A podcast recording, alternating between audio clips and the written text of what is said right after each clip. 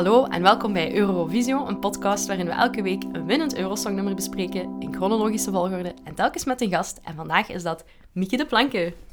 Hey. Hey Mieke, welkom. Merci. Ik vind het super spannend dat je in mijn huis bent. ik ken u al wel een, een, aantal jaren. Ik kan er niet echt een, een moment op plakken wanneer dat we elkaar voor het eerst gezien hebben. Maar je bent uh, een beetje de cafémama van heel veel Gentse mensen die ik ken. Omdat jij Café de Loge uitbaat samen met uw fantastische man. En uh, ik vind dat heel spannend dat je nu in mijn huis bent. Als caféouders vinden wij dat ook spannend dat wij nu even in het huis mogen binnenpiepen van een van de kinderen. Dank u. Eh, ik heb u niet alleen maar gevraagd omdat ik u leuk vind, maar ook omdat je van muziek houdt, denk ik, neem ik aan. Dat klopt, een absolute muziekjunkie. Ja, de Loge is ook een van de cafés in Gent die ik ken waar dat er super veel aandacht gaat naar niet alleen de playlist, wat dat er doorgaans op staat, maar ook de mensen die geboekt worden en de nieuwe kansen die uh, jonge beginnende bands krijgen.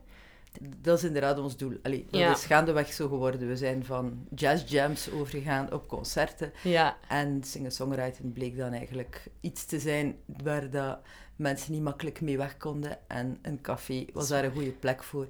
En ook voornamelijk het feit dat wij geen covers uh, toelaten. Ja. Maar uh, ja, het is zo'n neurotisch café. Hè. We draaien ja. altijd de volle plaat. Als je bij ons, komt spelen, moet het eigen nummer zijn, enzovoort. Dus jullie, eigenlijk hebben jullie een soort van regelboek. Net zoals het Eurovisie Songfestival regels heeft. Daar mag je ook niet met een, met een cover aankomen. Dat moet ook een origineel nummer zijn. Dus eigenlijk zijn jullie een beetje de, de European Broadcasting ja, Union. Ja, helemaal nagedaan. Oké, okay, supergoed. Uh, ik heb je gevraagd voor een nummer dat ik zelf totaal niet kende, om eerlijk te zijn. Uh, de 16e winnares, Severine, heeft met een bank een arbre une rue voor Monaco gewonnen. De eerste en enige keer dat Monaco met de winst zal gaan lopen. En ik moet eerlijk toegeven, ik vond het wel goed, maar het was niet, het was niet iets dat mij super hard geraakt heeft of zo, het nummer. En ik wil een beetje polsen bij u of dat hetzelfde is. Uh, geraakt niet. Ik vind Frans wel een mooie taal, dus ik ben, ben wel blij dat, uh, dat je mij uitgenodigd hebt bij een Franstalig nummer. Ja. ja, het is een heel krachtig nummer. Ja. Het is uh, iets, iets van zijn tijd, denk ik, want ja, als je dat gaat gaan vergelijken, Creedence Clearwater Revival in ja. die tijd, al de Beatles op ja. Ringo Starr na hebben een solo-nummer uitgebracht. Zo, we zitten in 71, dus... En, en die, die tijd... En dan heb je, al ik zal het zo vergelijken, hè, je hebt ook de Niels de Stadsbader nu. en dan Allee, zie, ik, dan zie ik Severin ergens in die klasse, maar met een zeer krachtig nummer. Ja. Een nummer die iconisch is, omdat heel veel mensen raakt, denk ik. Ja. Um, het is, allee, ik leef al even. Ik was vier toen, uh, toen dat nummer kwam. Ik kan het mij niet herinneren. Dat maar ik heb het wel ook. heel vaak gehoord. Ja. Ik heb meer Creedence Clearwater Revival gehoord en de Beatles. Omdat ik een onkel had van uh, een twaalftal jaar ouder en dat hij mij daarin meesleepte. Cool. Maar uh, ik, ik heb het altijd wel een heel krachtig nummer gevonden. En iedereen kan er iets in vinden. Ja. Maar het is ook wel tekenend, denk ik, voor die tijd. Een bankje, een straat, een toekomst, je kindertijd. Het is heel nostalgisch en dat werkt voor heel ja, veel mensen. maar het is ook wel tekenend, want als ik nu met mensen uit jouw leeftijd of, of uh, jullie generatie praat, ja. dan, dan komt er bijna altijd naar boven... Ja, maar ja, jullie hadden een toekomst, dat was afgeleid, jullie hadden een ja. doen. Wij hebben zoveel keuze. Aan, ons, aan jullie werd gezegd hoe dat je moest kiezen. Aan ons wordt gezegd... Kies maar. Kies maar. Alles kan. Inderdaad. Ja. En in die zin vind ik het een heel toepasselijk nummer om deze tijd, allee, om toch weer terug te blazen in deze tijd. Ja, dat is heel interessant. Dat is waar. Uh, het is een heel mooie tekst en, en het, is niet enkel, het is niet zomaar een ballad. Het is inderdaad, er zit zoveel kracht in. Het begint ook meteen op een soort van climax. Er is geen rustige intro. Het is gewoon, nee. we vlammen erin. Zij begint te zingen, keel open. En dat is fantastisch. Die kan ook heel goed zingen natuurlijk. Dus ik begrijp wel wat je bedoelt. Het is meeslepend op een goede manier. Uh, misschien is het omdat ik het vroeger ook nooit gehoord heb, dat ik er minder toe aangetrokken word of zo. Want ik denk ook wel als ik het nu een paar keer uh, luister. Allee, het zit zeker wel, blijft zeker in mijn hoofd hangen, laten we het zo zeggen. De meeste Eurosong-nummers zijn op die manier geconstrueerd, ja. natuurlijk. Maar uh, ja, ik vind het cool dat je er direct een soort van kindertijd-idee bij haalt. Want ja, dat is natuurlijk ook alles wat dat, dat nummer probeert te evoceren of zo. Ja, vandaar dat het ook eigenlijk tijdloos is. Hè. Mocht exact. in het Engels zijn, en ik geloof dat het ooit wel vertaald ja. geweest is in het Engels, Heeft maar het helemaal niet zo goed gedaan. dan denk ik, had dat een, een Engels nummer geweest. Dat, dat we daar nu nog altijd een Naar of andere, luisteren. Andere cover of andere band eh, die ons daar niet naar luisteren. Maar eh, nu, pas op. Het is gezegd, het is ook de tijdsgeest. We hadden eh, heel wat tearjerkers, Ja. gelijk eh, Doe en zo is ook allemaal. Dus ik denk, als er nog trouwfeesten zijn, zoals Ja, ja. Dat, ik, dat, dat dat allemaal nog kan. Ja, Dus, tuurlijk. eh, ja, meer- misschien een nieuwe revival als de trouwfeesten weer losbarsten na heel deze pandemie. Gaan we gewoon Ja, ja. Severin spelen. Nee, zalig. Ik ga anders nummer even opzetten, dan kunnen de gasten er even naar luisteren. De gasten, de, de, de luisteraars, laat het zo zeggen.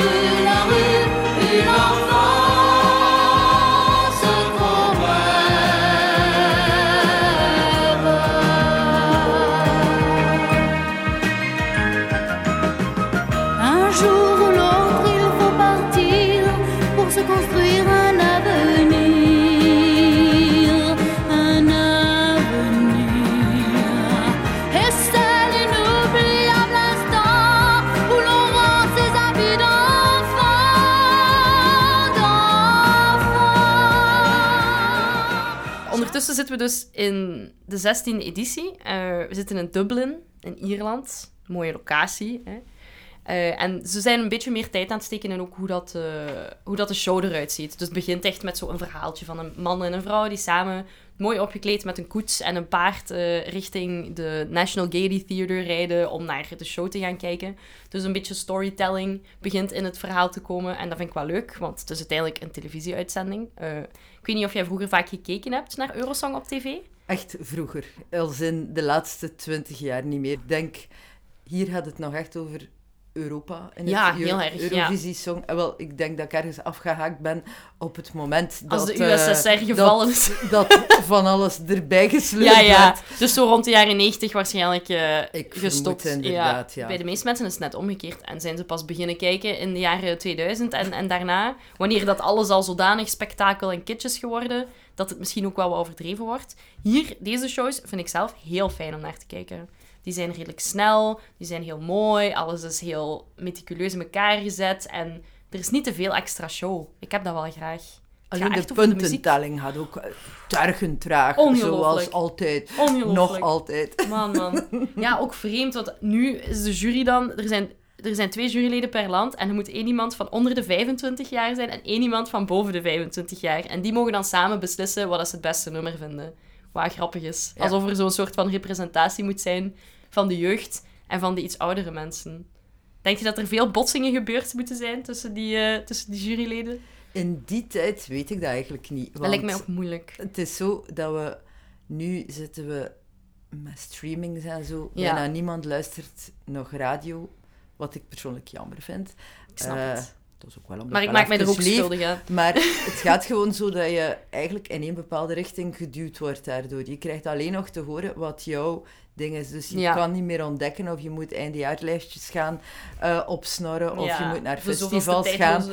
Maar die tijd was een radiotijd. Dus of dat je nu jong of ouder was, bij oma en bij mama stond ongeveer overal dezelfde radio op. Ehm, en je had dan ook nog Radio Veronica en al van die eh, Piratenzenders. piratenzenders. Ja. Dus dat was gewoon zalig, maar al die nummers kabbelden daar ook door elkaar. Ja. Je had wel bepaalde uren, net alsof dat je nu hebt bij Studio Brussel of Radio 1 of Clara, dat je bepaalde uren specifieke Ja. dingen had. Maar elke radio had, net als nu, zo zijn, zijn hoe noem je het, eh, lijst van, van beetje... Ja, de, de dingen die, in rotatie dingen, ja, zitten. die, ja. die eigenlijk altijd terugkwamen. En wat ik daarnet al zei, de Beatles en eh CCR, Severin, ja. die gingen gewoon door elkaar. Maar dat is leuk, Ja. super eclectisch, want daarom luister ik misschien ook geen radio meer, omdat misschien zenders als Studio Brussel en zo, dat is ook allemaal wel redelijk eh, voorgeschreven geworden van wat dat je daar wel of niet op kunt horen. Je gaat weinig ABBA horen in rotatie, in de normale dagrotatie van Studio Brussel bijvoorbeeld, waar dat je dan wel op, op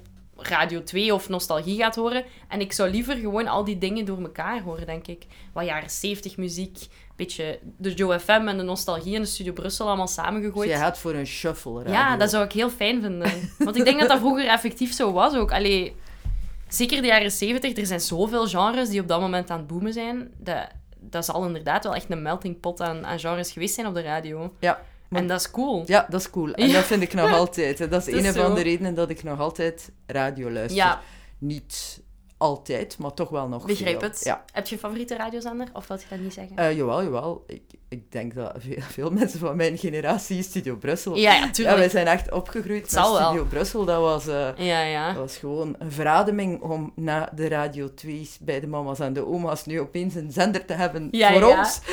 Tuurlijk. Ja, het is ook wel grappig, want bijvoorbeeld dit jaar is dan wel zo dat de Eurosong-winnaar heel erg veel gedraaid wordt, ook op de radio. Iets dat vroeger schering en inslag was. De meeste nummers die in de jaren 60, 70, 80 wonnen, kwamen keiveel op de radio.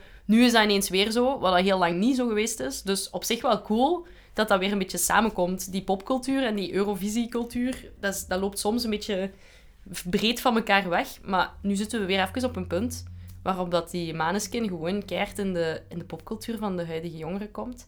En ik vind dat wel nice eigenlijk. Ja, dus dat, nu, alles komt terug. Hè. Ja, het is zo. Super retro. Vond, vond je dat een goede winnaar? Maneskin? Mm, persoonlijk, allee, ik vind het nu beter door het veel te horen dan op het moment Ja. dat, eh, Dat je het zag passeren. dat ik het ja. zag passeren. Dan, ja, dat, dat leek mij heel erg over de top en zo. Ja. Maar ja, ik ben het wel beginnen appreciëren. Ik snap. Waarschijnlijk door, door de radio. Ja, ja, ja. ja, Om mee te roepen als je even wat frustraties Klopt, ik hebt. snapte wel wat, eh, wat mensen erin zagen achteraf. Het is zo. Oké, je haalde al aan dat je Frans een mooie taal vindt. Eh Severine ook duidelijk. Zij is ook Frans, ook al heeft ze gewonnen voor Monaco. En eigenlijk heel het nummer, allee, het de team dat het nummer heeft geschreven, dat waren ook allemaal Fransen. Dus eigenlijk is het niet echt een monegaskische, ik weet niet zo goed wat het bijwoord is. Het is niet echt een effort van Monaco, het is eigenlijk echt een Frans product, het nummer. Klopt. En ze heeft daarna altijd ook gezegd dat ze eigenlijk niet weet of ze ooit al in Monaco geweest is. Wat leugens zijn, want er, zijn wel, er is wel beeldmateriaal van, van zij die het nummer aan het zingen is in Monte Carlo. Dus ik weet niet waarom dat ze dat precies zei. Misschien was ze een beetje ruziestoker. Maar vinden dat oké? Vinden dat mogen? Dat er een Franstalig nummer met een Franstalig team voor Monaco wint? Mm, het ging hem in die tijd over de taal. Iedere, ieder land zong in zijn eigen taal. En Monaco, dat is een ert groot. Het is zo. En daar spreken ze Frans. Dus dat is ja, waar. Misschien zich- wonen er zelfs geen componisten. allee, ja ik, ik heb al zoiets van de grenzen, nu ook Europa en Ja. zo. We zijn zo klein, waar hebben we het over? Dus ja, als ik dat doortrek, is Monaco misschien wel groot Frankrijk. Laat het mij nu geen Ja. Nee. laten horen dat ik ze bied in mijn café aan. Is. Wanneer gaat dat eens voorvallen?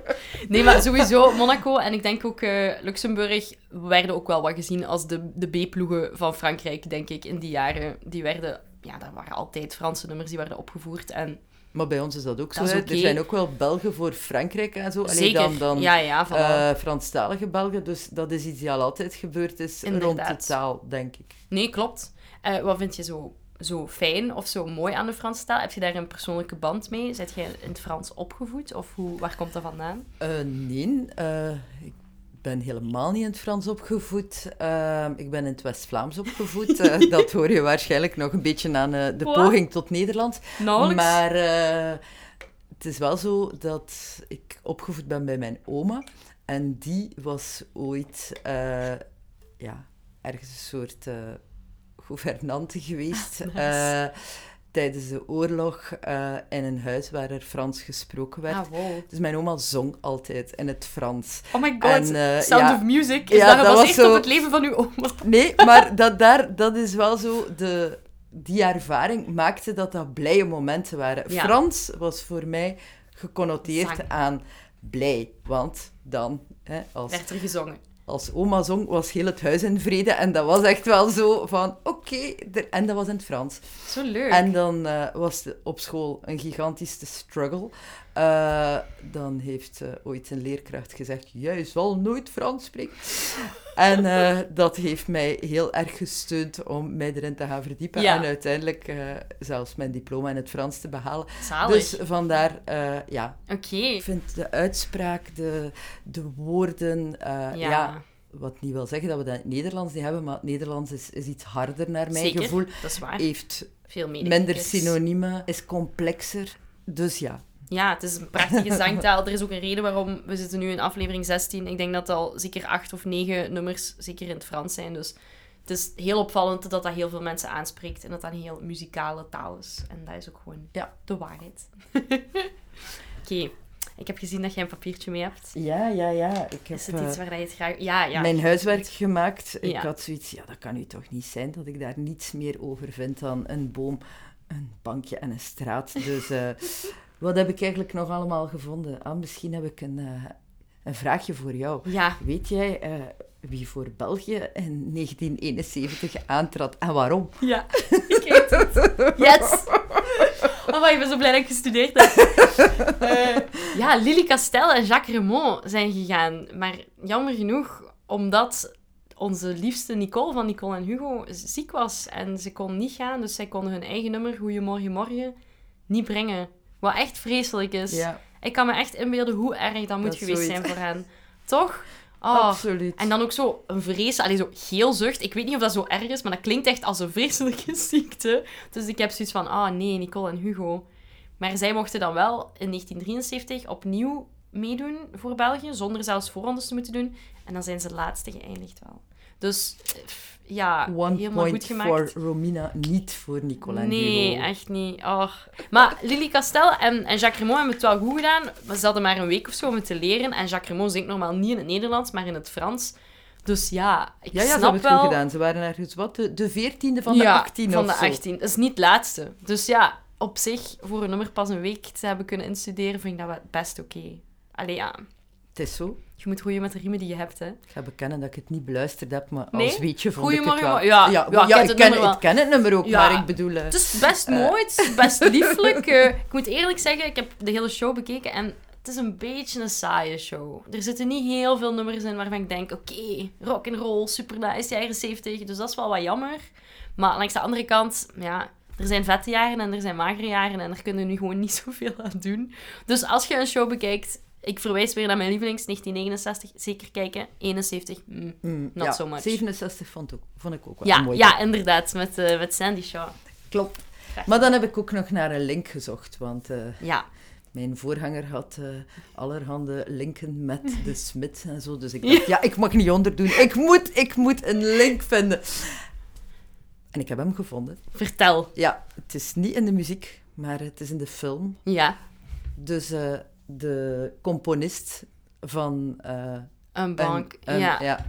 Een bank en een rue. rue. Excuses. Dat, eh, dat is dezelfde man die twee nummers geschreven heeft voor de serie van Arsène, Arsène beter Lupin. Ja, De gentleman cambrioleur, Ja. dat we nu beter kennen.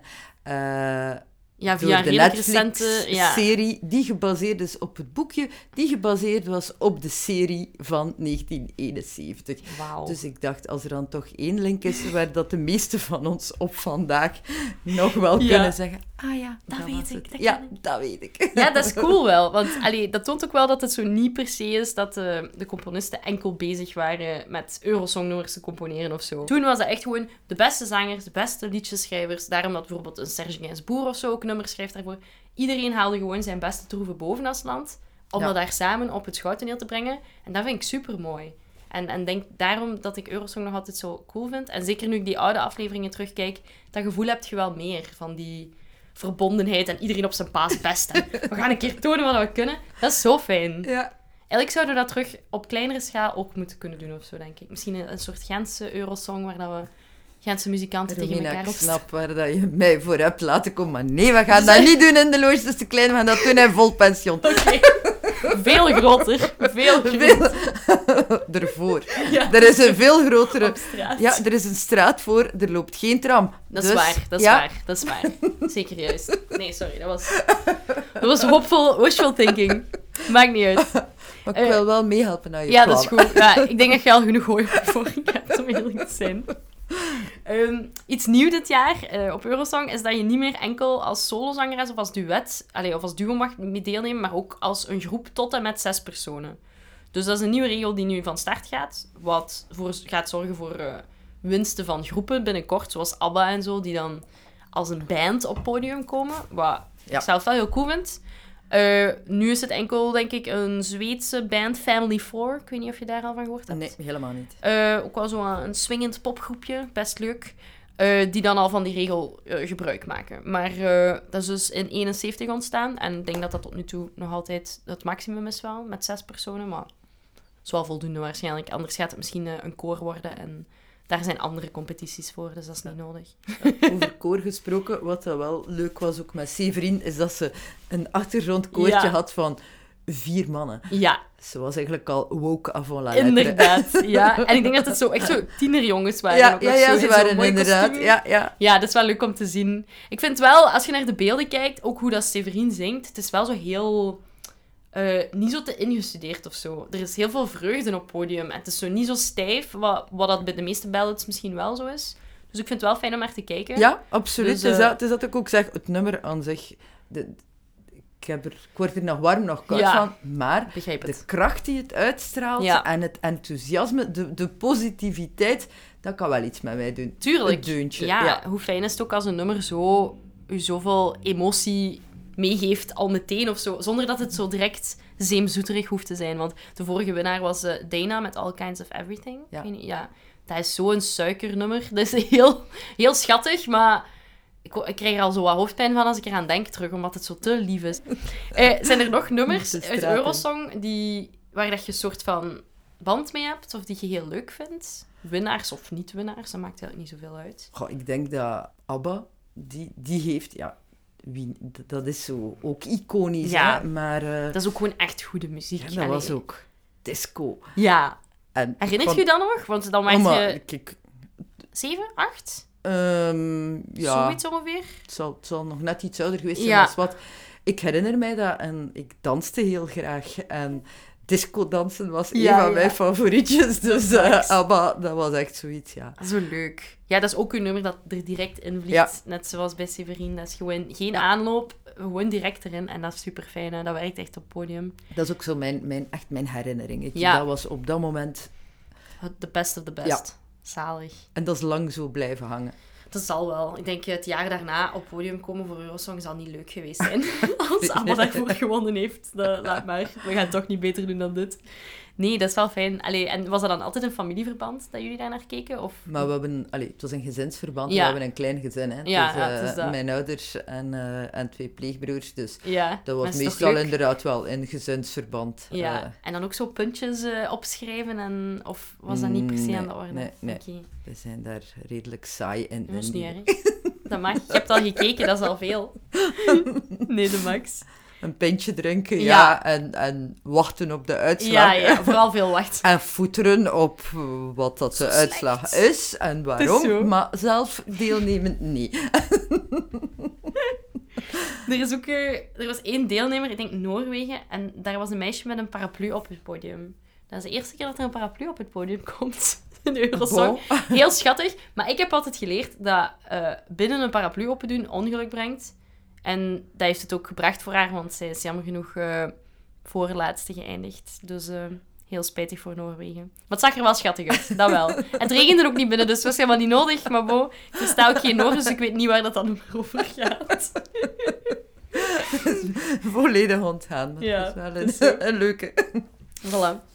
Eh, ja, ik heb verder niet zo heel veel te zeggen meer over het nummer. Ik weet niet of jij nog iets, eh, of er nog iets van het hart moet over Severin. Nee, nee, ik denk dat eh, alles gezegd is. Ja, Maar dat is goed. ik hou het toch op, op krachtig Ja, en positief. Dus voor u is het wel een, Ja. eh, een, een winnares die ja, verdiend gewonnen heeft. Absoluut, Ja. ja. Ik vind het ook wel. Zeker als ik alle andere inzendingen heb bekeken, dacht ik, oké, ja, deze heeft zoveel power dat het Mhm. sowieso wel de eerste plaats moet krijgen. Dus ik ben blij. Volgende week bespreek ik de winnaar van 1972. Ik ga het misschien gewoon wel zeggen. Vicky Leandros met Après Toi. Ja. Ik weet niet of dat iets is dat je leuk vindt. Ehm, Weer Franstalig al sinds. Absoluut, maar dan, dan ben ik toch wel blij dat Ja. je mij voor 1971 hier Ja. naartoe gehaald hebt. Ik denk dat Vicky Leandros ook weer in de allee, slaapverwekkende eh, toestand mij zou brengen. Wat Ja, eh, ja. Ja, het is wel niet deed. Ja, dus het is ook Iets sentimenteler. op zich een mooi nummer, maar eh, Zeker. Voor mij een beetje te braaf. Dus eh, merci voor 71. Dat is graag gedaan. Jij merci om te komen. En veel succes nog in de loge. Ik hoop dat je nog heel veel nieuwe, nieuwe, nieuwe bands zet. En misschien wel een volgende Eurovisie Song Contest winnaar. Wie weet. Wie weet, maar misschien eentje voor in uw straat voor vol pension dan te spelen en niet ergens in. Dublin of whatever. Ja, voilà. is dat. Ja, ik, zeg het. Dat idee van Eurosong onder de Gentse cafés, we kunnen dat, we kunnen dat zelfs bespreken. Doen we. Oké. Merci. Ah, Bye. merci.